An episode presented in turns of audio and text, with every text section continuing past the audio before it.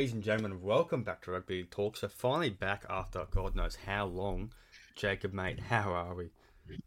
Uh, we're as good as it gets. Uh, coming off uh, Cowboys buying a win up until before here, and then uh, obviously the Queensland win, which is what we're going to talk about with State of Origin. So really excited to get into that. Yeah, well, unlike you, I didn't have a tremendous weekend. Uh, Jarrod Croker's 300th ended in um Yes, a bit depressing manner. So yeah, um, oh well, they're a good team. The Warriors. They're they're a good team. they have certainly gotten a lot better over the course of this year. They're the second best defensive team actually. So yeah, Three Um, men in the tackles every time. Andrew Webster, mate, it's coaches doing coaching. He's amazing. Yeah, He's amazing. Just the small details too, like the attacking shapes, but also small things like uh Addin Fonua Blake, he will like adjust the line that he runs for them to try and bring in the half in that tackle. So that sets up their ability to go short side if they wanted to. Um, something Broncos do a lot with Haas too, because they like to play short sides with Ezra Mam.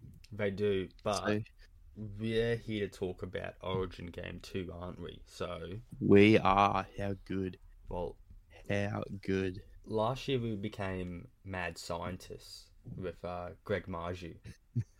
Uh, can't do that this year because we now know he's a New Zealander. So, whoopsie. Yeah. and also, he's been dropped from the Knights for apparently missing a team bus. So if we pick Greg Marzhew, there's not exactly a guarantee he's going to make it to the game on time. How the fuck does that happen? Like, honestly, I don't know. I, I just I don't know, but it happens. I mean, I've heard some bizarre stories coming around from footy clubs with like reasons players have gotten dropped. Like apparently, the reason that uh, Klemmer got dropped from Origin was because uh, Freddie wanted him to pass the ball more. Something I've heard, which is oh so funny because he's a prop. So, no shocker, fuck me. He wants ball playing forwards. Fucking hell. and obviously, Klemmer was not too happy with that, which is why, despite being one of the best props on the comp this year, not just for run meters, but for his play the ball speed and everything too, despite all of that, he is not going to play Origin again, which is just really funny. How dare a prop do what the fucking prop is supposed to do? Oh my god. Um, Well, it explains why they chose Barlow because he is he is probably a man that passes more than he runs in Clubland. honestly, probably. Um, let's let's uh talk about the ins and the outs first of all. Mm. Um, first off, we have the Queensland ins. We've got Brimo, Nanai, Corey, Corey Horsburgh, Xavier Coates, and Morofalo Raker. Nah, nah, I do. And Nanai, yes. Um, Yes. bit I, I'm liking some of these, but let's go to the Queensland outs. Arrow, Cobbo, Gilbert, and Tommy One Night Dearden and Christian Welch. He's one eye now too. Yes, fuck. He'll be uh, one leg Dearden soon enough. So he's going to be passing like spirals with his left hand in a minute. So Oh, that poor lad. not not promising. Oh, poor lad. He's he's a tough kid. he is. But yeah, those ins. Jeez, I, I really like those ends. Except for one of them. yeah, we'll get into that soon because I want to discuss that.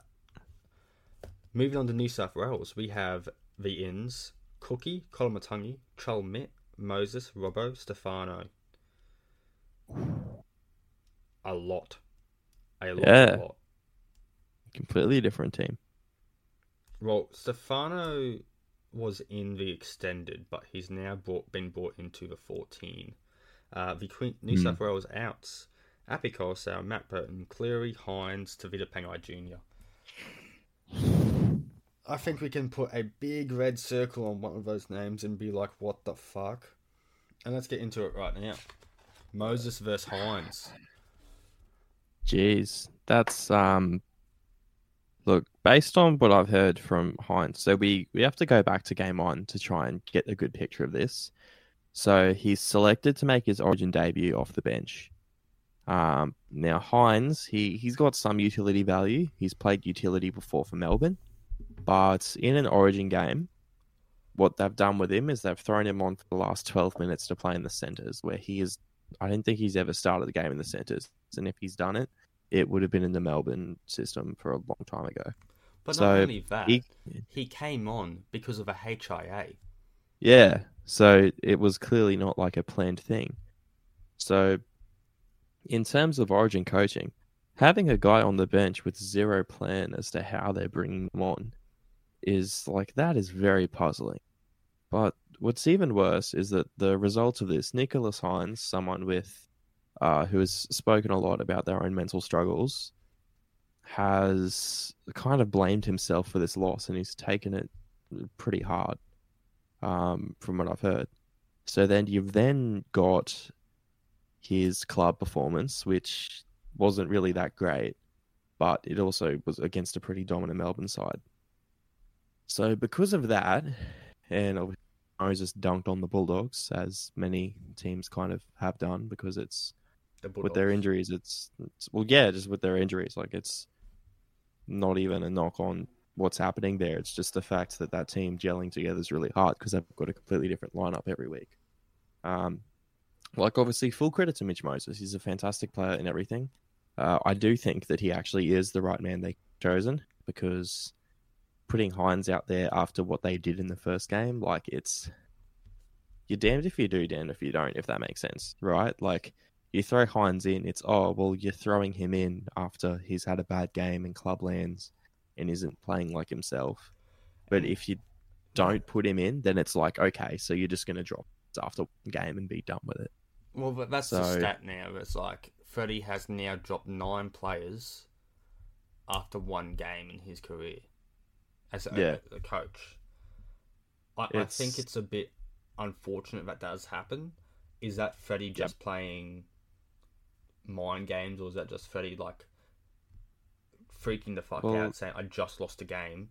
I can blame these players."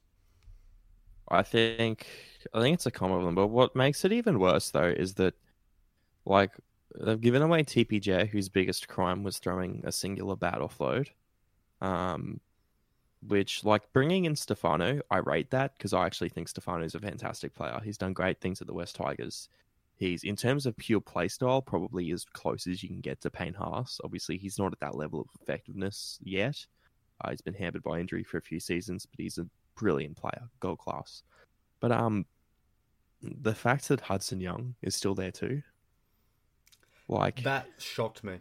That shocked me a lot. That kind of shocked me too. I kind of thought Hudson scapegoated the same way that Hynes and TBJ would, but apparently not. Um, I mean, it's it's good to see him get a second shot, but honestly, I thought if anything was going to stay the same, it would have been TPJ at least. Because then again, when he got picked, it kind of did come across as like one of those players that was going to have one game and then not play again. And that's got nothing to do with TPJ's own ability. It's just the circumstances under which he was picked. Because he did not have many club games under at that point. Yeah, and that's what also shocked me. But going back to the Moses Hynes, I I'm in disbelief that you somehow don't have a plan for the Dally M Player of the Year, especially when he's Hmm, year fourteen. Uh, his plan was to play hooker if Api wasn't going good. So Api was going good, and it there was just It's no so plan. laughable. That is a very contextual fucking plan, Fittler. Like honestly, Like it's it's mediocre of Fittler, in my opinion because I, I don't Yeah. see a reason to not have a plan for Hynes. He could be your 13 once Yo comes off because he can ball play through the middle. He played a little bit of that role at Storm, as you said. While he hasn't played that in a number of years now, he's still a great ball runner and a ball player. To then yeah, well, he hasn't. To then knock some bloke's poor confidence after his mental health issues is just demanding. Also, I don't blame. If I was a New South Wales fan, I wouldn't be blaming Hynes for missing that tackle hmm. on Munster. I'd actually be blaming it on Cleary because Cleary missed his mark. You can actually see it in that video that Nine released, that little music video. You can just see Cleary backtracking, and then his facial expression changes dramatically because he realised he's fucked up, and now he has to either jam in or let Munster pass, and then try and get Hanger, uh, Hammer up on the inside, which neither of it happens because then he is actually forced to try and tackle him, and Hynes has gone, oh shit, clearly he's gonna miss it, and has drawn in and has been drawn in by Munster. Yeah, well, no, that is that is a pretty big point too, because I think obviously in that position would have wanted wide, but even then it was still clear Cleary's momentum, and he kind of did sit there back, back for a bit, and it's like another thing. So who was Hynes missed a tackle on? It's Cameron Munster. Now, if you were to make a giant list of people from the Blues side who had missed tackles on Cameron Munster in their lifetime, I can guarantee that they were not dropped the game after. Because the truth is that like everyone in the NRL has had their ankles broken by Cameron Munster at least once. Like that is God, Jesus Christ, the man, the Holy Spirit himself put Cameron Munster on this earth to make professional football players look like idiots with two left feet. And that's the thing. Fittler has come out previously as a colour commentator on Nine saying Cameron Munster's probably the best five eight in the game right now. He has that spark Yep. of Lockyer. Fittler knows Munster's capabilities. Was were they shown in this match? God no. I think he was pretty absent, and I think people would agree with me. He wasn't. I thought he had two very good plays. Yeah. Well, he But had so like those plays, one of them was the kick to hammer, which just briefly, I'm not going to spend too much time on this, but watch how they design that play. They have Grant with the long pass to take Tedesco out of it because he's plugging the short side.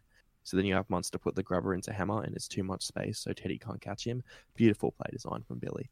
Um, but yeah, I thought Munster did all right, but like he said, not his best, purely because of how high his best is. Yeah, hundred percent. And we've seen his running game in Origin. It, but like, 2020. Yeah, twenty twenty. Uh, Wally Lewis medal. But that's the thing. Like, Fittler isn't. Fittler knows he's not just some street rat, or like he, he's a wannabe. Jonathan Thurston or Darren Lockyer. Or, he he knows his capabilities. So, if that was the reason for dropping Hynes, he's he's a it's a bit how you doing in my opinion because Munster's the is the best five eight at the moment. Yeah. It's a bit But how you doing? yeah, it's a bit how you doing, you know? And also, what makes this funnier for me is that so when they picked Hynes, they asked why not go for the Cook and Api rotation from game three and two. Mm. Um, and he said, "Oh, two hookers doesn't work for us." Where are we in game two? Two Cook and hookers. Robson. Yeah. So yeah, it's like I get it because if if Fredwood doesn't win this series, he's probably not the Blues coach anymore. But it kind of like this could either be glorious. They could go down to they could come up to Suncorp and they could win the game, and it could be a blazing Mitch Moses performance. We could see Latrell just absolutely dominate. We could see anything, but the fact, like, I personally uh. think they should have gone with Damien Cook from the start. The reason because if they were going to have one hooker, they might as well have made it someone who's played 80 minutes in club every single week. Um, And that game in game one was designed for Cook. It was designed for his running capabilities. yeah, and also his defense. I do Yeah. think that he is the best defensive hooker in the comp. Uh, not just like tackle technique, but also reads. Something we've seen with Api a lot, I think, is he has missed a lot of tackles or made some kind of questionable reads at times. Um, Look at head placement, technique, yeah, yeah. So it's and that's not a knock on him because the reality is he's still probably the top tier defenders in the comp. Yeah. Um, but it's more that when you're looking at Damien Cook, you are looking at someone who's an absolutely outstanding defender in the middle. Like him and Grant, I think one of the best things to watch with those two is just how calm and poised they are in the middle when defending and the technique in which they do it. Because that was something that only stuck out to me when I went to game three last year, because that was my first time watching Harry Grant play in person. And oh my goodness, like it's it's wild. It's I feel like he's got this Carrigan like presence in terms of how he controls the middle as a defender. Mm. And that in the Origin arena is so valuable, especially because if you go back to 2021's dominant, a lot of it was because we were getting certain guys caught at marker, and it would mean that those big runs that Latrell, Turbo, and all them were doing, look at who's defending at center on those plays, because usually it's like Tino or something. I, I, I agree with uh, having Cookie there. I think he should have been there from the start. But Yep. by Fittler saying, "Oh, we don't want two hookers," if you wanted the fourteen, why didn't you go Burton? Because I, I, Well, that's I, it. I, I think Fittler was afraid of the public outwar if Hynes didn't even get a start a spot in that nineteen. I agree so much. I, Fittler didn't have a fucking plan from the start for Hynes, and I feel sorry for the bloke. And you know, I'm not a big. I, I have become a Burton. Hmm, I don't want to say hater. I don't hate him. Not not the biggest Burton believer in the world, I don't believe he is which is a, a half at all. I, that's that's my honest opinion because I think Burton's creativity is so poor. It's laughable. You could call him a seven. it's also just the run and pass selection at times. Like when he does time his runs, he kind of does it when he runs into three defenders, or when he times his passes. Like he just, and if you actually watch under twenties Origin Matt Burton, it's crazy to see how different a player he's become. So I don't, I don't even know what it is. If it's processes, or if it's Trent Barrett, or if it's a systemic thing. But it's kind of crazy. I think playing centre for that year kind of just fucked him. To be honest with you, Well, it turned him into a line runner, that's for sure. it turned him into Um, a line runner. Yeah, for cer- certainly. which which he was very good at, admittedly. But like, when you're a half, like I think he should have been the perfect fourteen to go to that centre position. But when you Yeah. are a half, your one trick play shouldn't just be kicking for your fast winger. The amount of times they did he did that against Eels on Monday really like evaporated all their pressure was like horrendous because it happened so many times and Eagles were just able to get on the front foot because of it. Yep. It was- Dejan had a fantastic game too. He did. And not only that, the core forwards defense was a bit shocking. And I'm like, this is probably, in my opinion, this is why Tavita Pangai hasn't been picked again, is because of that inside pressure of over running it. And because of it, Moses and Guffer got made to look like fucking gods. They got, looked like made the second coming of Billy Slater and Cooper Cronk. When in reality, they're nowhere near that. Yeah. No, I think that's a fantastic point about um the outside pressure It's because that's like getting pressure from the inside with the props. I think a lot of overlaps happen purely because guys from the inside don't rush out enough. Because that is when guys having to start jam in from center, and that's when your fullbacks need to start blitzing that edge spot, right? Mm. So that's definitely something that um, and we talk about Origin especially. That's an arena where that happens heaps. Because the reality is, we're looking at like these are the fastest, best athletes we have in rugby league guys who are hitting like 34 35 kilometer an hour speeds you can't really give them much space And like that, the try that Moses scored on the weekend when Tavita Pangai over pressured Moses was just a bit like that was Pangai's fault, and I think everyone and even Pengai will say that's my bad. And you know he didn't have a shit game in game one. You know he'll be remembered for that offload. Up until then, his offloading ability was amazing. He wasn't pressuring, like he wasn't forcing an offload. He was doing a he was doing a job. he was controlled and measured Yeah, which is not really words that you associate with Tavita Pangai Jr. not at all. I don't think I've ever heard him be described like that. I personally think going into game two, Moses will either be found out or Hammer and Munster will have a shocking defensive game, and Moses, but, but like I know, I like that is a big what if because I I myself do believe that Hammer is a good defender. Hmm. And we have talked about it so much off, like, Yep. off mic, and we've talked about it with Tunza. Hammer's defensive capabilities are something that is not recognized fully by everyone. And it's, it's a bit um, funny when he does have a defensive game and people are like, holy shit, he was so good. It's like, yeah, that's Hammer. That is what he can Yeah, do. he's he's always he's always been like that. So, That's, that's his play style, and we see that with there's a few players like um him, Charnze Nicoll-Klokstad, uh, Jahream Bula. I think they kind of play in this similar mold where defense is just their single best aspect. I need to watch a bit more of Bula. I know it's a bit um shit because He's he is a. Tigers player, so I don't really pay a lot of attention to them.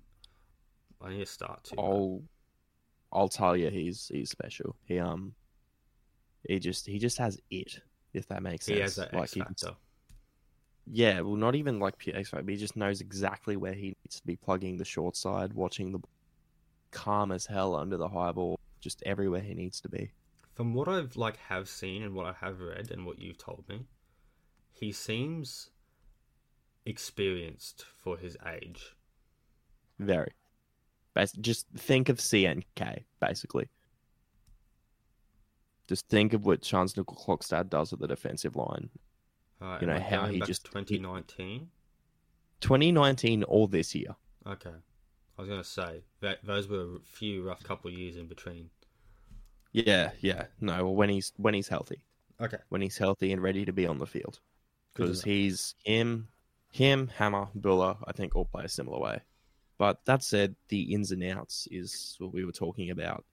Um, we've talked about Ben, Api, Cleary, Hynes, TPJ. Is there anything else we want to add more on New South Wales? Because there is a bit more, like uh, Robson and all that. Um, I got a few more. I think Robson should start to relieve some of that pressure. Because I, I, think Cook should be the 14 because Cookie coming off your bench, he's got fresh legs. If your call for, um, if the Queensland core forwards are tired, he's going to be able to run a muck, manipulate the marker, and be able to get on the front foot for New South Wales coming out of their own end. Something that Api couldn't do in game one. Hmm. Uh, so it'd be a bit interesting to see how that goes. Uh, Yep. For me, this is um, I don't know if I should call it risky, if I should call it a bit. I don't know what I call it actually. I, I don't know how to describe it. It does sound risky, and this could be the scapegoat that a lot of people will use if they lose game two, and that's Murray, Trell, and Liam Martin. They're Hmm. not 100% at the moment. According to reports, Murray and Latrell won't be able to fully train until Sunday at the earliest. Whereas Liam Martin, because he had a uh, Protocol 1 concussion, or Category 1, he won't be able to train with contact until Captain's Run next Tuesday. It's wild. Fittler, Like that is. I, I think you can definitely say Fittler's a bit. He's towing the line in terms of like how healthy his players are, I which can- is the like I can see the headlines now post Queensland win, if post Queensland win. That is Fittler fight. Fittler should be sacked because of this, this, this, and this.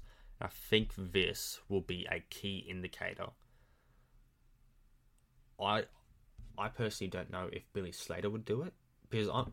At the end of the day, we have two Queensland fans. Anything that we say against New South Wales may come off as bias. I'm okay with that because I would say the exact thing about Queensland if we were in this situation.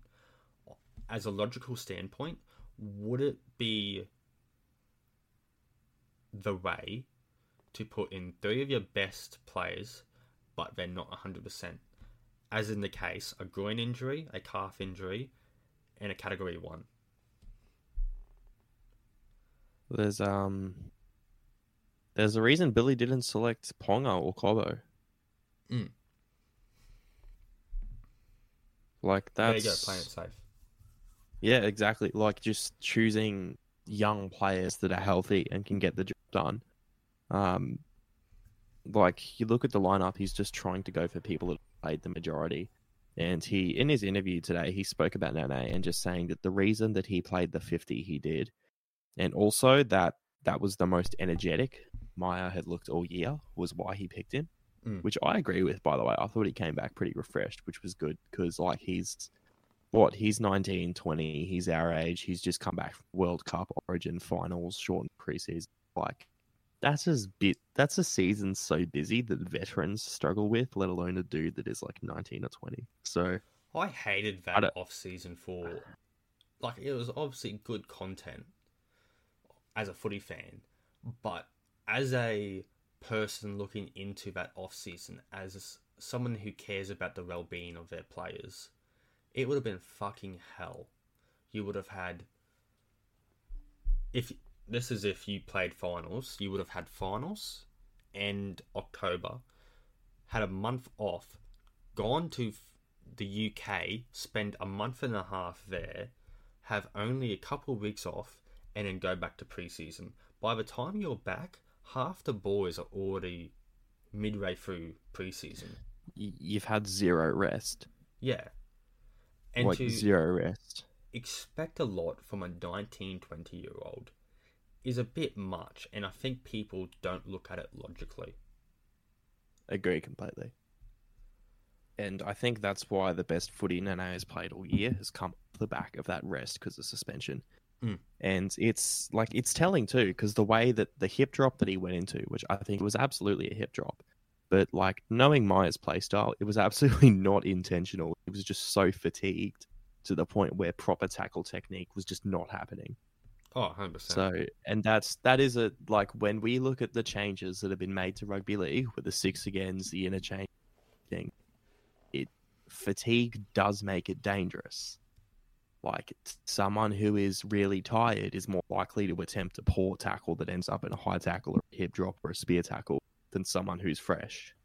well, no like one that's had that pretty. ridiculous thing of called a fatigue alert. And like, Oh, that was stupid. Do you know what the worst part was? what? they measured it at the start of a game. Of course, the start of a game is more intense. It's, Like that is just that is like it's like measuring the ratio of to milk at like the very bottom of the cup. Like no shit, it sinks. it's um, I don't. know. I remember, I can only remember seeing it at the back end of the game, and I'm like, what the fuck is this little thing? I maybe it was earlier on because, but like it, I just hear this blaring siren. It goes four minutes of continuous play, Oh yeah, that one too. That is so and I'm like, you know, it would be really good if they brought back the scrums for kicks to touch because that way you could actually bring back the strategic kick in for a game. yeah. Cherry Evans would have an absolute day with that, like he used to. Yeah, I remember you saying something about it, and I had to remind you that yeah, that doesn't happen anymore. But I agree. Like, it's the dumbest fucking thing I could imagine possible. Nine are just pulling shit out of their ass at this point because they know Fox League's better. which is like a pretty big achievement considering the people we have to listen to on Fox. Hey, hey, look, I actually like Michael Ennis. I love I love Ennis too. I like Ennis, and I when he's not talking over the bunker, I actually like Blocker because you can always tell Blocker's just having fun. Oh, like I no, remember I, I can't stand there Blocker. was Sometimes. no. Well, think I'm gonna I'm gonna bring this, and I want to see if this changes your perspective a little. So, Warren Smith, I think, was commentating with him, and something had happened, and Warren Smith kept talking about the refereeing of something, And then Blocker said, "No, mate, I don't. I don't want to talk about that. I just want to talk about how good this player is playing right now."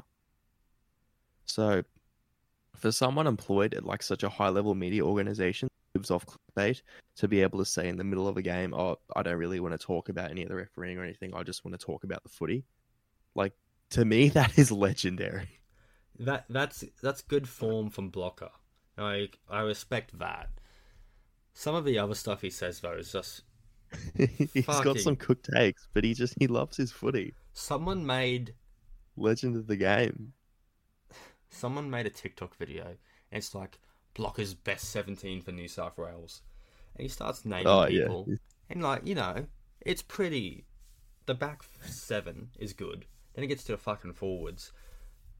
Blake Lawrie, Michael Ennis, himself, Hudson Young, Tyson Frizz- uh, Hudson Young, someone else, Isaah Yeo at 13, Tommy Raudonikis at 14. And I'm like, the fuck? And I'm like, this is so blocker, it's not even funny. I love it. That's what I that's what I love about him. I look going back to the nine thing. The only thing nine had themselves going for was fucking Rabs. I love Rab so much. Yeah, that's the only. And you know, Gus Gould's um, final word. Final word. I'm gonna miss those. Other than that, in my opinion, nine's got fuck all.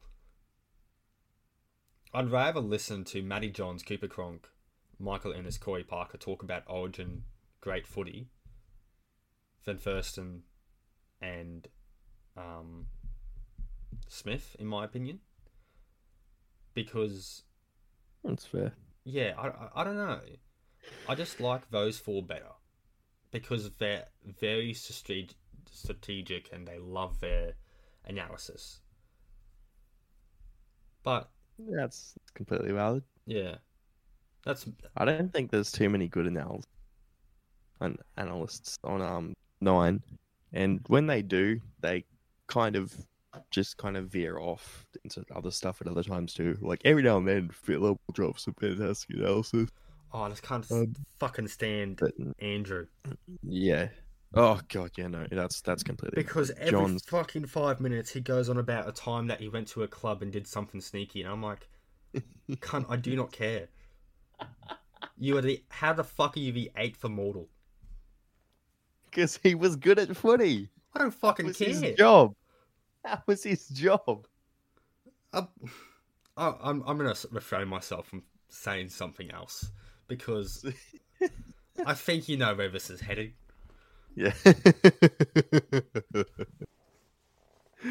oh, this is gold. I I, I- I Should don't- we get I- into the Queensland ins and outs? hang on, I'll say this before we go before we go into that.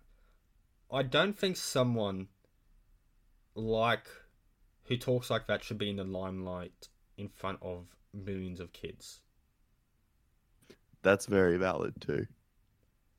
especially in a a sport that has somewhat of a negative stim- stigma at the moment. That's actually a very good point. Actually, I digress. Let's move on. All right, Bremo, Bremo. I, I like the idea. Bremo. I like the idea of this because I love it.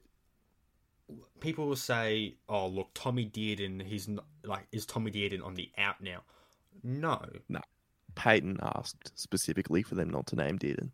and that is very fair because he's still Ah. behind people, and the 18th man should be people, should be players whose team has a bye that week.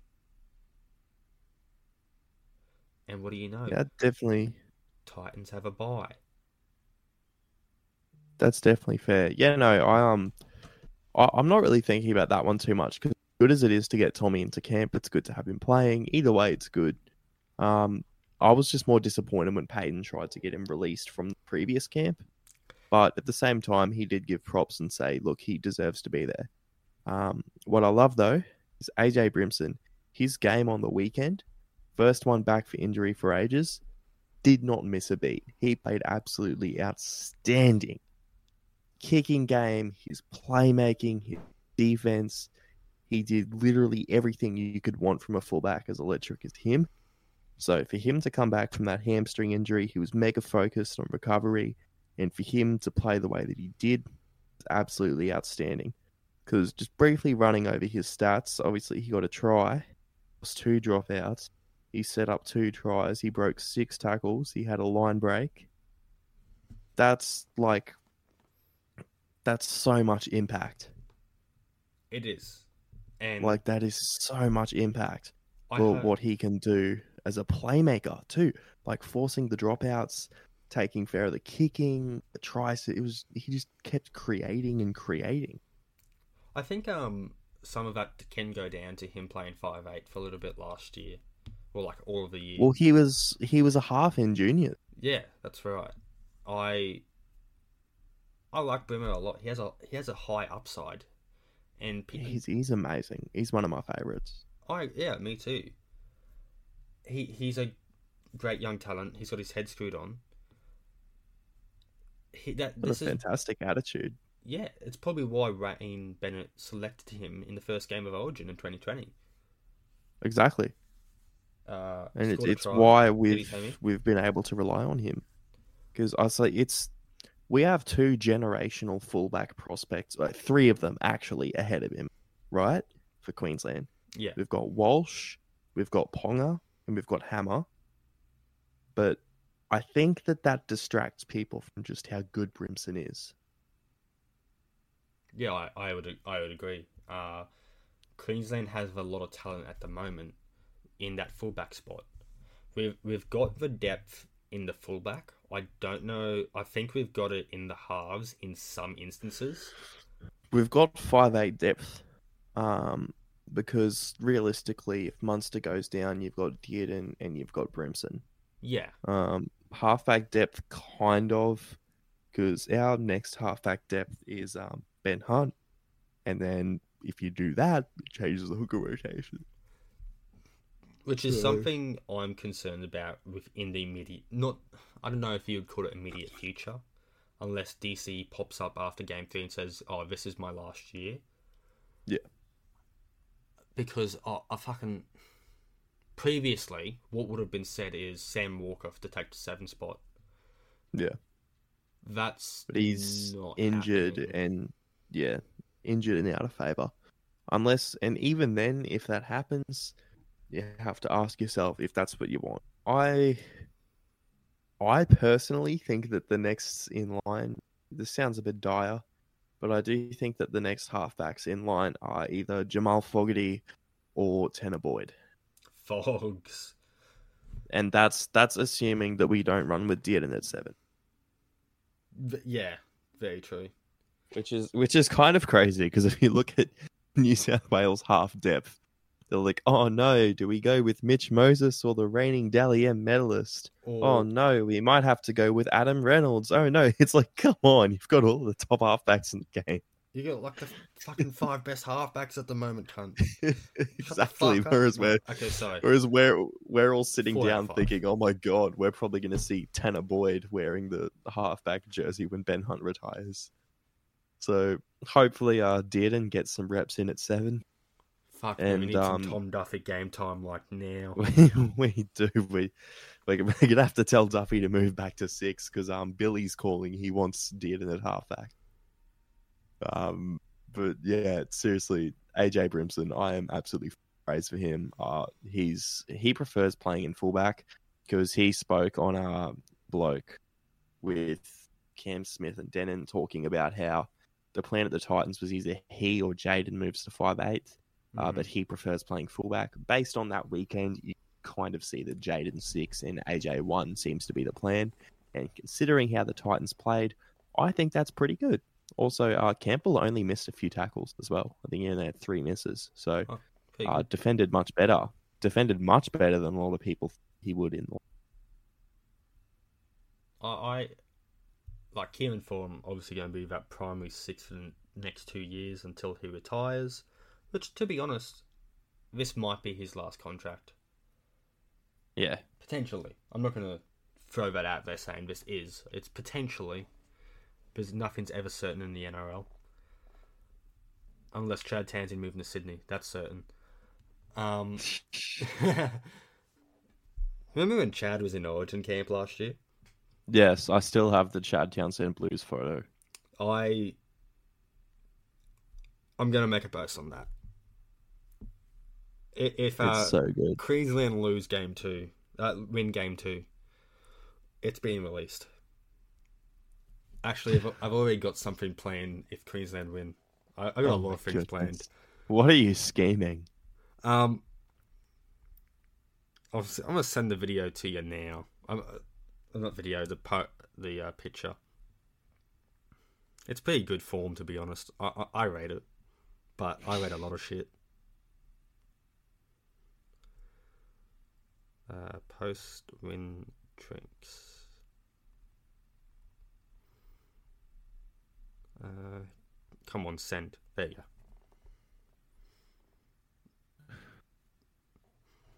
Here we go. Don't don't say what it is. That's outstanding. I love that. I love that photo so much too. Like I that is saw- just. I saw it. on Where Twitter. is it from? Can you DM me where it's from? I- Is it like a recent thing? I don't know. I think it's from the looks of his dumbass head on the right. It looks like it's 2020's post grand final. Yeah, that could definitely be it. the funniest photo ever. I love this photo so much. I'm gonna have to like make that my Instagram profile picture if we. It, it's going to be good form. Um, fuck. All right, let's talk about Queensland now. So, let let's uh, talk about it. Coatsy, what what do you got? You uh, were very vocal beforehand about this before we started recording. What's your what's your thoughts on Xavier Coates coming into Cobbo's spot? Uh, look, I. Part of me would rather have Corey Oates, but watching Corey on the weekend and also knowing that Billy did not want to pick people who haven't played much footy recently, because Mm. Corey's had two injuries. He's had a jaw, and then he had something else after that, and he only just returned to a couple. Um, Oates also made a few defensive reads where uh, Farnworth would jam in. Not saying whether Farnworth's jams were correct or not, but Oates wouldn't follow, and that left Gagai open a few times. Um, so if that happens in Origin, the person that you leave open is none other than Tom Trbojevic. Oh fuck! So actually, no, if he's playing right wing, even though he usually plays left in club, um, that It's would Latrell. be yes, that would be Latrell. So you probably don't want to risk that. Um, not that Xavier Coates is like an elite defender or anything, but at the very least, he's had the benefit of playing in the majority of games this season. Uh, he Well, does who's he have that occasional error. He's up against Fox, right? Yeah, which I think is okay. I would rather him be against Fox than To'o. I agree because To'o can just fucking bulldoze cunts. Exactly. He does it to anyone. So if we're going to have Talongi on anyone, it needs to be him because he is the bigger body. Um, this is where I really liked Cobbo.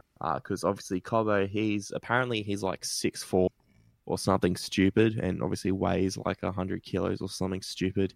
He, he's massive, Man's right? just double my weight and nearly double he my is height. yeah he is enormous so that's what i love about Cobbo, and he's also just got such great footy brain to make certain decisions his defensive reads in game one were actually my favorite part of his game Not only um, that, obviously he had that insane finish on one of the tries while set up yeah I laughed at that because Luai got bitched. Um, what I love about Cobbo is him coming off a kick return. He, he oh he's so Much like direct To'o. with his hit ups yeah, much like To'o, he can bulldoze people. and Uh, he's hard to handle yeah, he's huge the hips, man, the hips. But what I also like, so Coates is a good finish finisher. What I like about Coates here is up in the air. He can be very solid Mm. in the air. He has an occasional error, although he has played Origin before. He's done a job. He knows what this arena is like. He knows the brutality. He's not going to shy away from it. He's got the best center on his out inside. He's got the best Queensland halfback. Mm. He's also got uh, Jeremiah Nanai. That's Yeah, a is gonna solid be edge. awesome. Yeah. Well, Nane, I don't think his defense has been outstanding this year, but he has also had to defend with Chad Townsend, Peter Hiku, and Kyle Feldt. Uh, so I can I can cut him a lot of slack for that. Um, I never. also think that if sorry, if I'll, there's anything, yeah, I'll just say this now to get it out of the way. I never thought I would see Kyle Feldt drop from the Cowboys.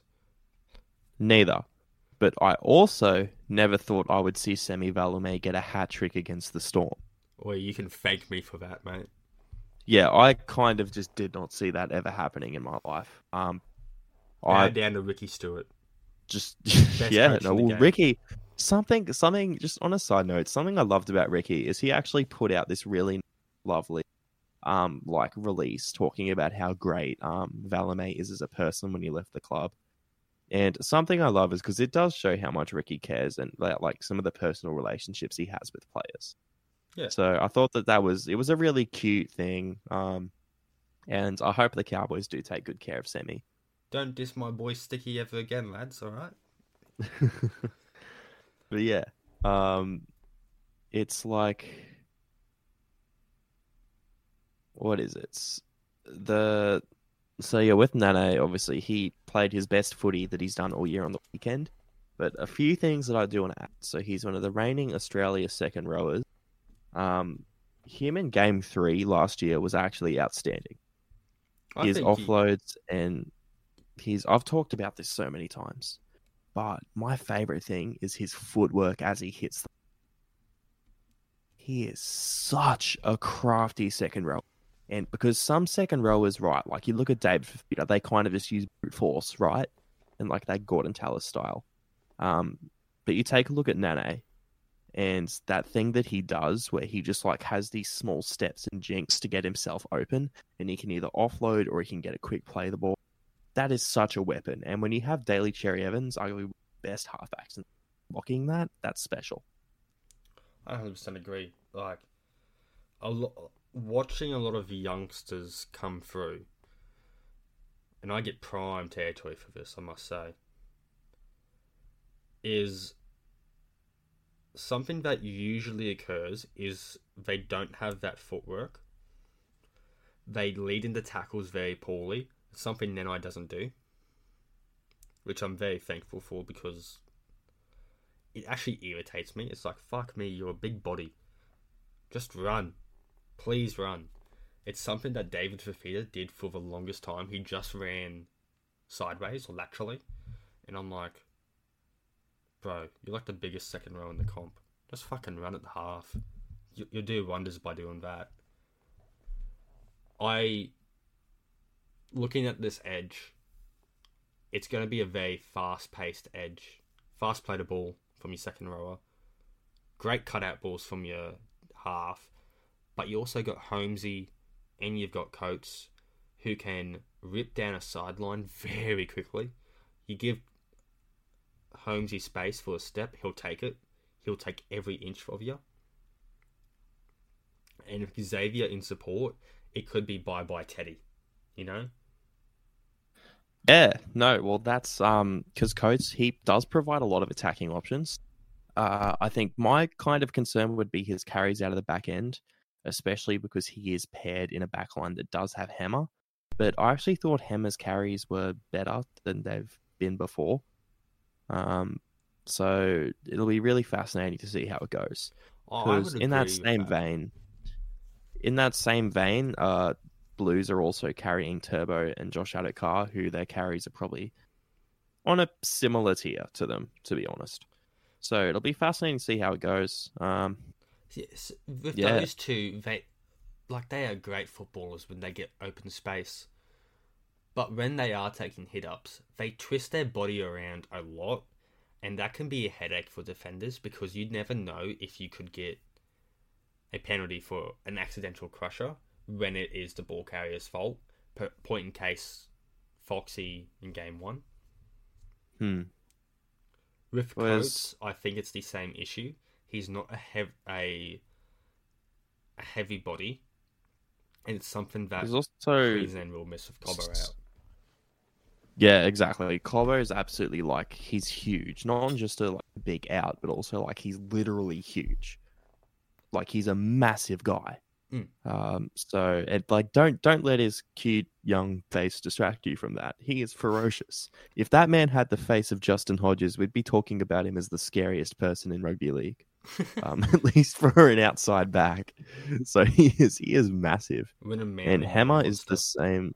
Oh, dude, win a Manly cobbo. You've got you no one. idea. You've got no idea what that man was doing.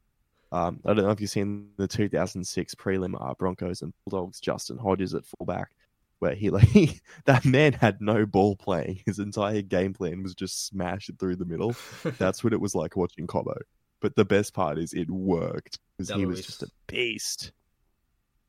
But Porter. yeah, it's it's what's that? Deloise. Delouise Hoeter. Oh, love Della. Yeah, He's nah. I, I, I, I'm not going to go on for ages about Della because I know that I will. Um, Oh, yeah. he's, Oh. one of my favorite players at goals at the moment. I'll mention But this yeah, um, we'll move on from him. Fuck, he's funny. I watched him live at the Wynnum vs Blackhawks game. I was sitting on the Yeah. sideline. Holy fuck, he's a funny bloke. He goes, he really is. What was he saying up there? well, he go, he just, he did a double take. You know what that is? Yeah, like when he oh, like a footy term. No, no, no. As in, like, you look at someone and it's like look back again, seeing if you know the person. He did that Yeah. to a bloke in the crowd, and he goes, "What are you doing here?" He goes, "Come and I watch you." I'm like, "The fuck." It, must have been one of his old mates from high school. Business. Yeah, probably. No, well, um, Della, he used to play for the Black Hawk. There you go. Yeah. So that, nah, he's he's awesome. Uh, I'll tell you a quick story because obviously working QRL is an interchange official. He got sin binned once, so we sin binned him. Obviously, uh, this was against, um, would have been South Logan, I think, or something. And he's on the sin bin and he's yelling out to his team, trying to coach, saying like, "Guys, the halves and the centers switch in defense," like things like that and it was so funny watching this guy try and coach his team from the sideline. And that's what he's always like on field too. Like any game with Della Hoeter in it, he is always the loudest dude from center. And he's constantly trying to yell out what attacking shape is happening. He's leading his team around in scrums. He is just he is awesome. Seriously. He's like if we could choose any dude to have in your Q Cup team, it'd have to be him. Or Darius Farmer, he's a bit similar. And he's he's also a great bloke on sideline. I, hope um he takes over Herbie next year. I hope he does, but I don't think he will. I think that they showed that it's going to be Deine Mariner That's what I was wing. about. Yeah, um, that's what I was they're going to move too. Cobbo to center. Cobbo center will be. Oh pretty fuck! fascinating. Early ball Cobbo. Oh, jeez. Who do you give early ball to? Stags or fucking Cobbo? Cobo, dude, dude, it's Cobbo. I know that people love stags, but seriously, no idea what you've seen with Cobbo yet. Like people, they're, they're only going to find out over the next few years just how to strike a runner here. He's about to go us us on every bloke on the field. Oh, he's gone. He's he's bigger than a lot of props. That's the thing. Oh yeah. It's massive, big body. Um, moving on. Now, this is something that He's also the fastest guy at the Broncos. Oh, is he? other than other than Deine Mariner, he's one of the fastest. Yeah. Right. So remember how fast he is, except tries, considering how huge he is. I will put that in the count.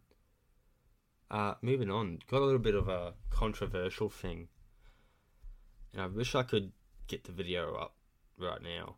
But should Tino be free to play? Ooh, It's it's a toughie, isn't it? it is. I think there's. I have a few. I have a few ways to go about that one. So, first and foremost, it's kind of he kind of leads with his elbows, but it's like not in a way that many many other players don't. Like He looks like he's we were- bracing for impact to sh- like You yeah, know, yeah, when you just put your elbows up to like, you know, exactly. And people will raise the point. Like honestly, I did think that the Reed Mahoney was worse because I think that this current one, also taking into account like Api Koroisau's height and his head placement too. yeah, Um, because that is some- yeah, that is something that's that I mentioned. it was directly on his chest, and you're gonna know more about tackle technique than me, but I don't think that's where your head should be when you're making a tackle. Someone as big as Tino. No, it, it shouldn't. And in that regard, he should have been receiving help from his core forward, in my opinion. Hmm. I don't think there's malicious intent. I think it's just big guy on little guy. I would I agree with that one. In any instance, I think Api loses that tackle either way.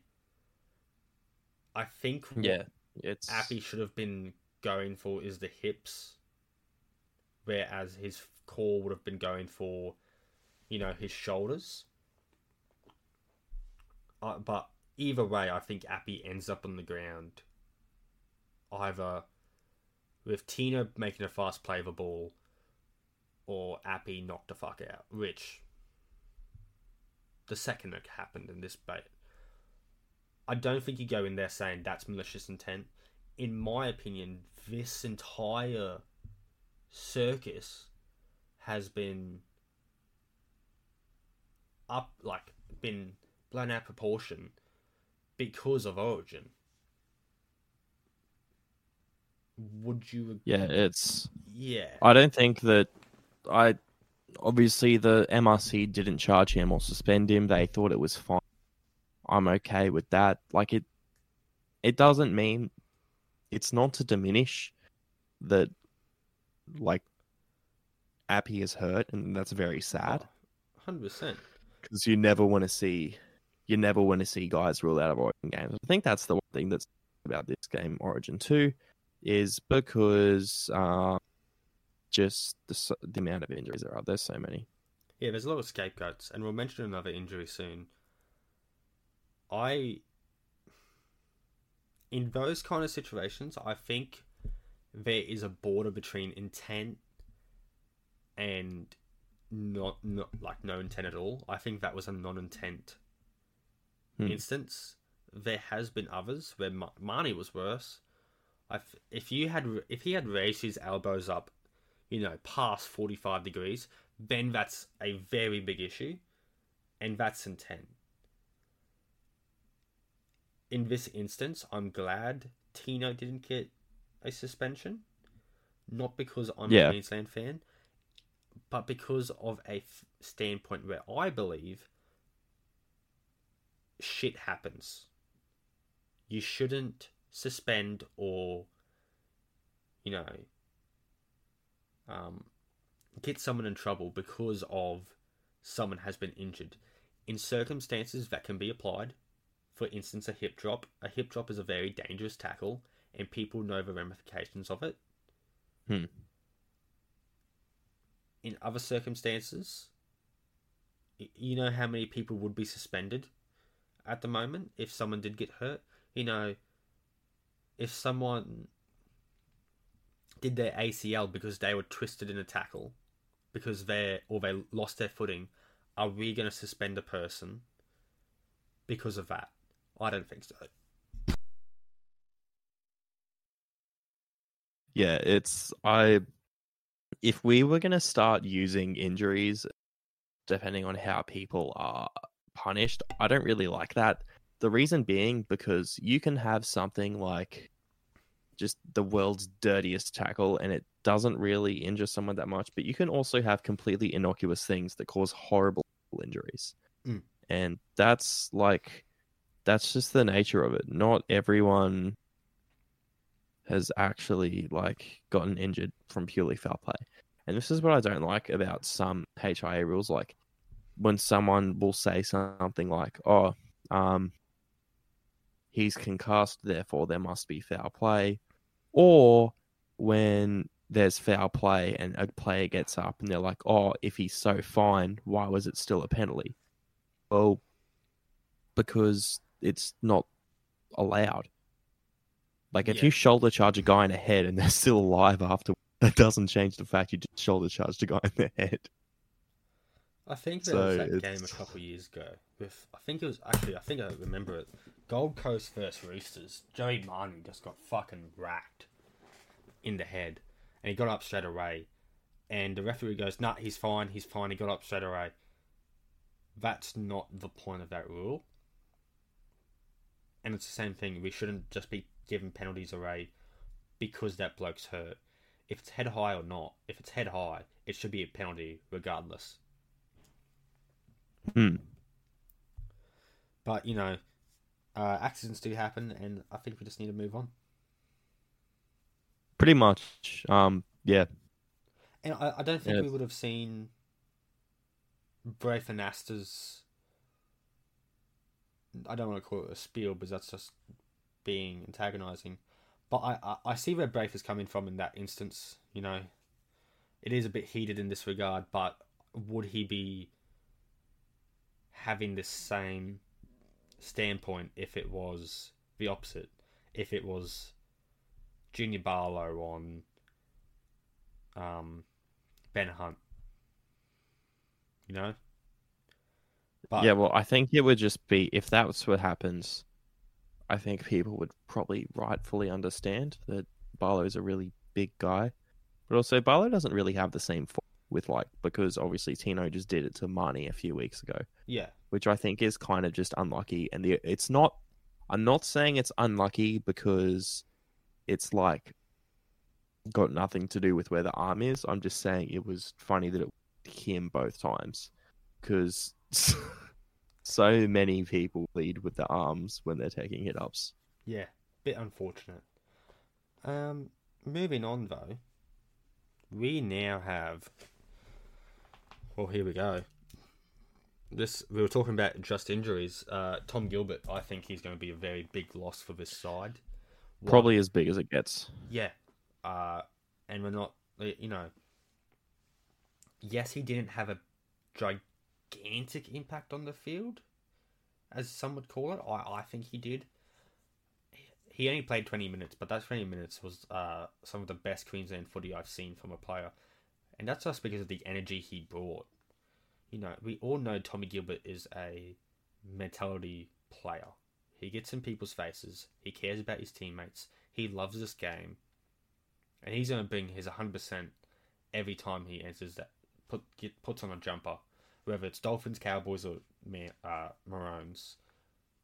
It he's going to bring the energy, and uh, he steps up Mate, Origin. you could seriously, dude. You could throw him in at the fucking Rooty Hill RSL veterans. Treat it like it's the game of his career. Put him in. Like Put him in just- Put him in Moon Manly. Oh, put him anywhere. He's just that's that's just what Tom Gilbert is. Um, so yeah, it's really sad to not see him play. I do think that he is like I know it's such a cliche to say built for Origin, like, but I genuinely think he is that. Yeah.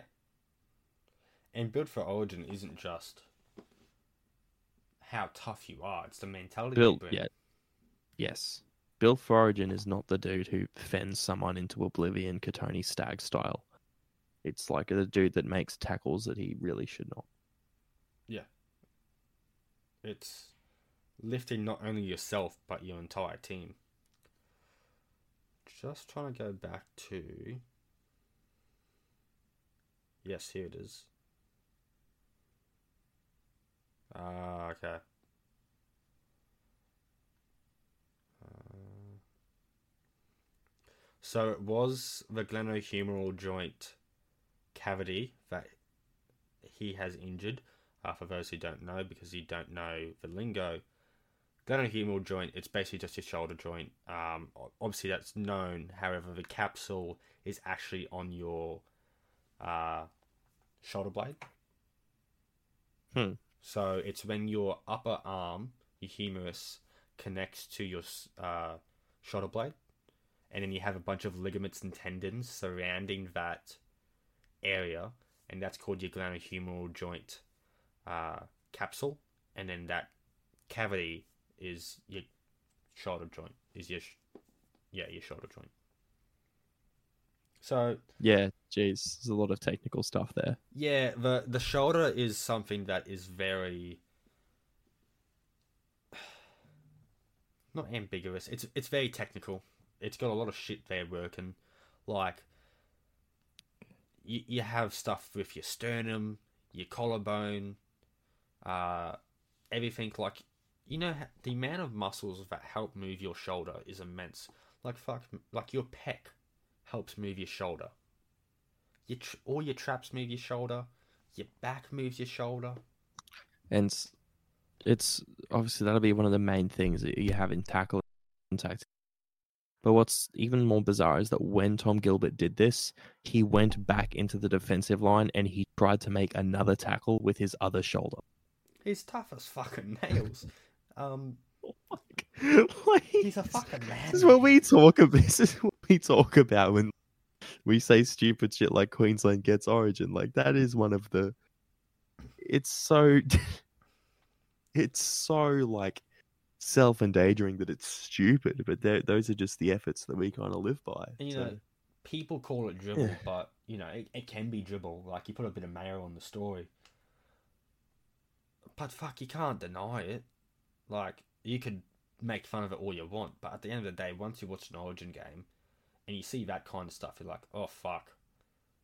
Yeah, you wouldn't see many Blues players doing that. You know, there there has been that few.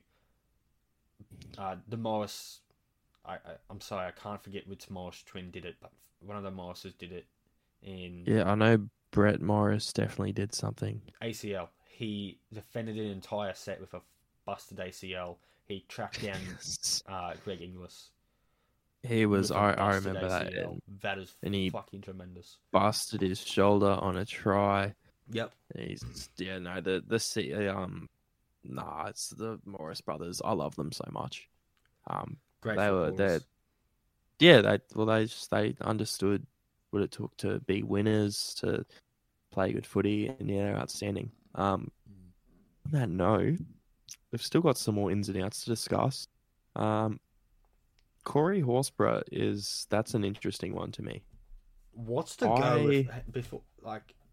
So Corey's replacing Rolshy, Christian Welch. I wonder Yeah. what um the goes with that. Is it I I am kind of like I'm gonna say it. I think Week has been better than Horsburgh this year. really? Yeah, I really do.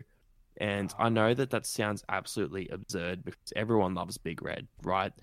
But and these are there are a few moments that really kind of got me here because they're they're different kinds of players too. Um, now Fotuaika, do you know he's actually played over sixty minutes? Each game on average. Eight. He's played over sixty minutes in a game eight times this year. Fucking hell. And that's we talk about Corey Horsburgh's work rate playing 70 or playing 80 on the edge, but this is a guy just outright playing 70 at prop That's several times this year. That is that exactly is Payne Haas levels. And when he's doing it, he's having these games where he's making around 40 tackles, high 30s, which is really impressive. And he's doing that while he's taking about 20 carries. Now, obviously, we can get into his run meters too. We know how massive he is and how effective he is. But also, he's got an offload. Yeah, against the Cowboys this year, he offloaded four times. Twice against the Storm, who are a notoriously hard team to get second phase play against, and they won that game. Um, so that is like Fotuaika, he's really gone under the radar. And something that Billy says is that no one watches Queensland. He does, and I believe it because he's averaged 12 hit ups a game. Uh, he's broken at least two tackles each game. His his post contact meters are ridiculous. Um, let me just find how many. Yeah, he's got an average of 54 post contact meters a game Wow. which is about 54 divided by 12. Let's see. Let's see. So per hit up, he has four and a half post contact meters. And he does all of this while still finding his front and getting a quick play the ball. Because post contact meters mean nothing if you just get put back and the defensive line resets. this is what we learned with Reagan Campbell Gillard. One of the things that Penrith did to contain him in the grand final is that they literally let him take that extra step and they just put him on the back like he's a turtle trying to get up. Um, but Fotuaika, he does all of this while finding his front. So now that I've read out those stats, do you understand the case for Fotuaika a bit more there? I, I do. 100% do. Yeah, because and it's funny because there's so much like narrative on Horsburgh, and that makes sense because Horsburgh is a great player, but people have slept on just how ridiculously good Fotuaika has been. Like he has genuinely been on the same level as Tino this year, if not better, to be honest. I. So, Yeah. which is a big take, but statistically it checks out. He's playing way better than when he last got selected in 2021 as well. So genuinely, I think that game two, he's going to absolutely tear it. He's an absolutely huge body too, uh, so very similar to Fifita. But can you imagine him coming off the bench? Like with all the stats I've just read about the things he's good at with his offload, can make tackles. If someone gets injured, he can play big minutes. He, I think he's going to be huge for us, especially because starting with Collins and Tino, you sub them off, you get Fotuaika, Cotter or Flegler in. I just, I think that's going to be ridiculously good. That's a fucking hard hitting bench. That's Yeah. a workhorse bench. I wonder. sorry. Because Payne only played 31 minutes in game one, which is fucking unbelievable, still. Bench rotation is shocking. Um, what does that just cause more impact with Motoreka, coming on? Like, are they about to get steamrolled if he comes on as well and Payne Haas is off? Yeah, well, that's. I think that the um the Blues bench here is actually pretty decent. I think Liam Martin's obviously a great player, uh, but I really rate Stefano. I think that Stefano Utoikamanu is one of the better props in the NRL. Uh, it's kind of crazy to think about how good the Eels would be if they managed to keep him. Um, but Stefano, he's 23. This is his first season where he's kind of properly getting some consistent game time Yeah. because he so his first proper season where he played was 2021 for the Tigers, where he only played 21 games, right? Mm-hmm. So 21 games, six tries, 18 offloads. Uh, he just he was playing good. And then last year he's only played nine games, and he got injured, and they missed him. Like they missed him a lot. Now he's come back into their team this year. They've signed Klemmer, they've brought in Ice, and they've brought in Bateman but I think it's him and Klemmer who are the key to the Tigers forward pack. And earlier in the season, there was some stats analysis that showed that the Tigers, I think it was second best in the NRL field position. Second best. We're talking elite forward pack. And it's purely off the back of the rejuvenation of Klemmer, where he's starting to get these quicker play the balls, become all round prop than just like a run meters centric guy. And now they've got a healthy Stefano. And for Stefano, you know, he's um just 13 games. He's averaging about 11 hit ups, which not I don't know how I don't really rate that stat that much once it gets too high because it's just like when Reagan Campbell Gillard takes like a thousand hit ups every game and it just makes his run meter stats look amazing. Yeah. But Stefano, he just he's a big tackler when he needs to be too. Um, earlier in the season against Knights and Bulldogs, he made 40 tackles back to back in both of those games. Oh, wow. So yeah, and mind you, that's 40 tackles in 58 minutes the first time, then four. So that second game, he pray, he came pretty close to making a tackle a minute. yeah, wow. Um, he doesn't really play huge minutes the way Waker does. So I do think, I personally think Queensland have the better bench, um, purely because having Cotter's leg speed coming off, and also just because of how good Waker is. But yeah, you can't, like, I, I know you're not, but Liam Martin being in that team just scares me. After game oh, one. same, same. Yeah. No, well, Liam Martin's a fantastic player, and Luai has, like, Luai knows he can trust him on those line runs, even if they play on opposite sides. He brought that I really rate, I rate Liam Martin. Like I Like- really, really rate Liam Martin. There's so many people who are talking about his club form. Oh, he hasn't played that much. I don't care. He's he knows how to run, and sometimes it's genuinely as simple as that. I watched. Uh, I read and watched something where people were giving. It was. I think it was News Corp. Someone from News Corp said the ratings of the Blues in Game One. They gave Luai a six point five, which I highly disagree with. I think he was better than a six point five. I, I, in my honest opinion, when Payne was on the field, Luai, Liam Martin, and To'o, best players for the Blues in Game One. I actually thought Luai played good He- personally. he, was the better half that game. He was, yeah, because I thought Cleary kind of got really stifled a lot of different points. Didn't really know if he was gonna keep it flowing quickly, and I think it's just because Origin is a completely different style of game. He was very clunky. Like, they were and all this very is- clunky. This is yeah, and this is this is the weirdest thing, but it's like Nathan Cleary is objectively the best halfback in the NRL. Um, it's and it's hard to argue against that because what we've got two premierships. Uh, we did have an Origin series win in 2021, even though I kind of count that as a bit of a joke win because they played against a full pack of Francis Molo uh, and Joe Ofahengaue, who close to Origin. But anyways, uh, rambling aside, Queensland bias. Um, yeah, I do think he's the best halfback in the comp, but simultaneously, is he the best New South Wales halfback? Which is such a stupid thing to say. Look, But if if you think about it more, like, what happens if Moses goes out there and kills it? Because I actually kind of think that it is a possibility. I, I'm looking at it like you know my I think- stance on Moses. I know, but I have a similar stance on Moses.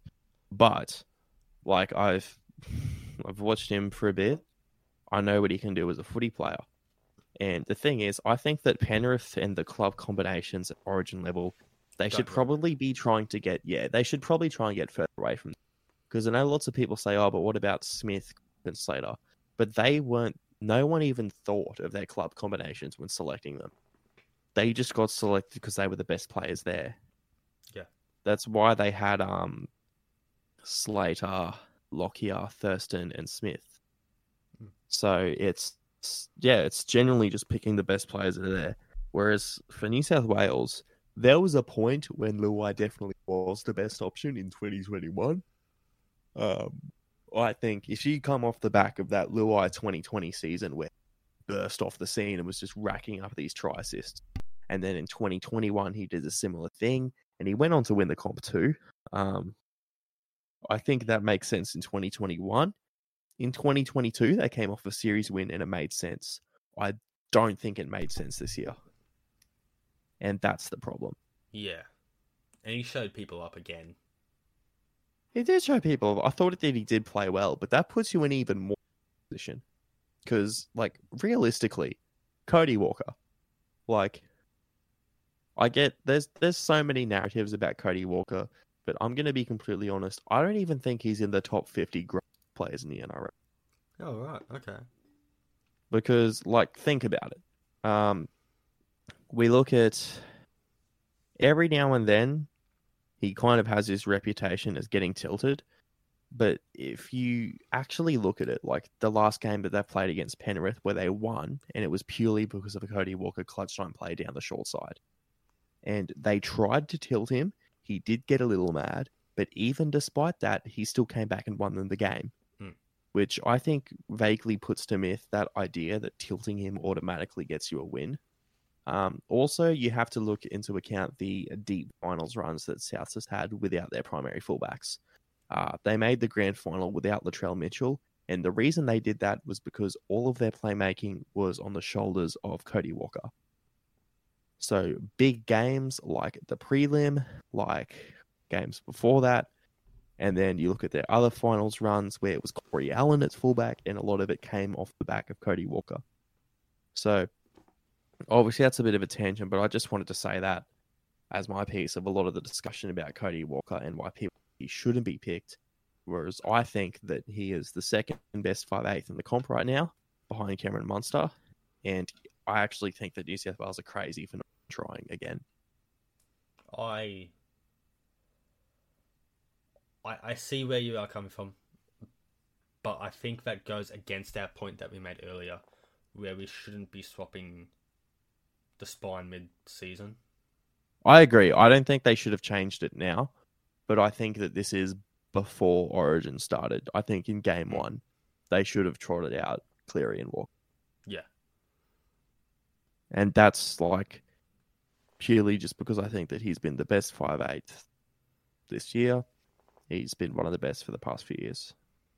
Yeah, I, I, I definitely see that. I think 2021 Walker, uh, I think he broke the all time try assist record. Yep.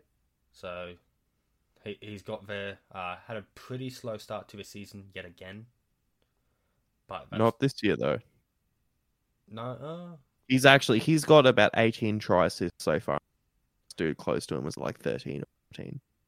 I, I I meant as in start of the season, like the first couple rounds. If you know what I mean. Oh yeah, Yeah, maybe like the first two rounds, but he's been he's been really good so far. yeah. I know last year he had a very slow start to his standards. Um, I remember making a post about it, but it, he's back in full flight. Um, interested to see where this game goes because I think, honestly, it could go either way. I I think it could too. I am not even slightly surprised if Moses goes out there and puts on a masterclass. So yeah, I think before game one, you said New South Wales win. That's what I was thinking. I was a bit nervous. Uh, after that, I got a little confident, but you know, you can only use so much fairy dust. mm. I personally think that we can do it this game. I have a lot of confidence that that bench. Mwah, Fotuaika, mwah. Fotuaika, and Fifita. Imagine that platform from Fotuaika and Fifita, knowing that you've got bloody Reece Walsh and Cam Munster outside. I'm excited. I am. I'm excited for it. If we win, I'll be crying tears of joy because I absolutely love this team. Look, it, next week could be the best week of my life. Well, not not that. That was Confro week last year. We all know how good Confro was. Uh, week. great memories. Great memories. Um, no, I, I think next week could be a very good week if you are either one of us. Because what have we got? We, I've Canberra have oh fuck we got oh we got Roosters. Cows have Rabbitohs. Both away games, and then we have good old both both Origin games. Uh, I'm going to a female one, Oh hell yeah, that'll be so good. and on Saturday night, got a triple date. Transformers, Ooh, new Transformers. what a week! It's gonna a be a very week. good week next week. All right. So, strap yourselves in because uh, the following episode, that episode following that weekend, I could either be very depressed or very energetic. Look, yeah, it's high stakes. Very high stakes. Um, but with that, do you have anything else to add? Um, Google Ash Taylor highlights. Oh God. I think everyone should Google Ash Taylor highlights. I think it is a tragedy he had to retire due to injury and personal issues because his short kicking game is an absolute work of art. That was a, a bit out of the blue for some people who don't know, but we were discussing him earlier uh, before we started recording. Um, He is he is magnificent. Him and Clifford are my two big what ifs. They they could have been anything. that's very fair. Anything. Very fair. Um, can't wait to watch the Walker Bros against Blackhawks this weekend. The it won't be the Walker Bros. Then they're not at um they're not at Ipswich anymore. Oh fuck. Yeah, no. Well, if fun fact about the Ipswich Jets are five times they have conceded fifty points and four times they have conceded forty points. at one point they conceded 50 for three weeks in a row. And to make matters worse, uh, Mania Charrington, who was playing there, left to go to the Tigers. So they're losing players, and that's off the back of being flogged by like 50. points. So yeah, Unlucky. it's not great. Take the L. Upper Blackhawks. Upper Duffy. Blackhawks. Uh, and with Duffy, that, Jacob, what do we love? Ash Taylor. Oh, I was going to say we love our footy. we love our footy. Yeah. Have a good I one. just wanted to get that in there.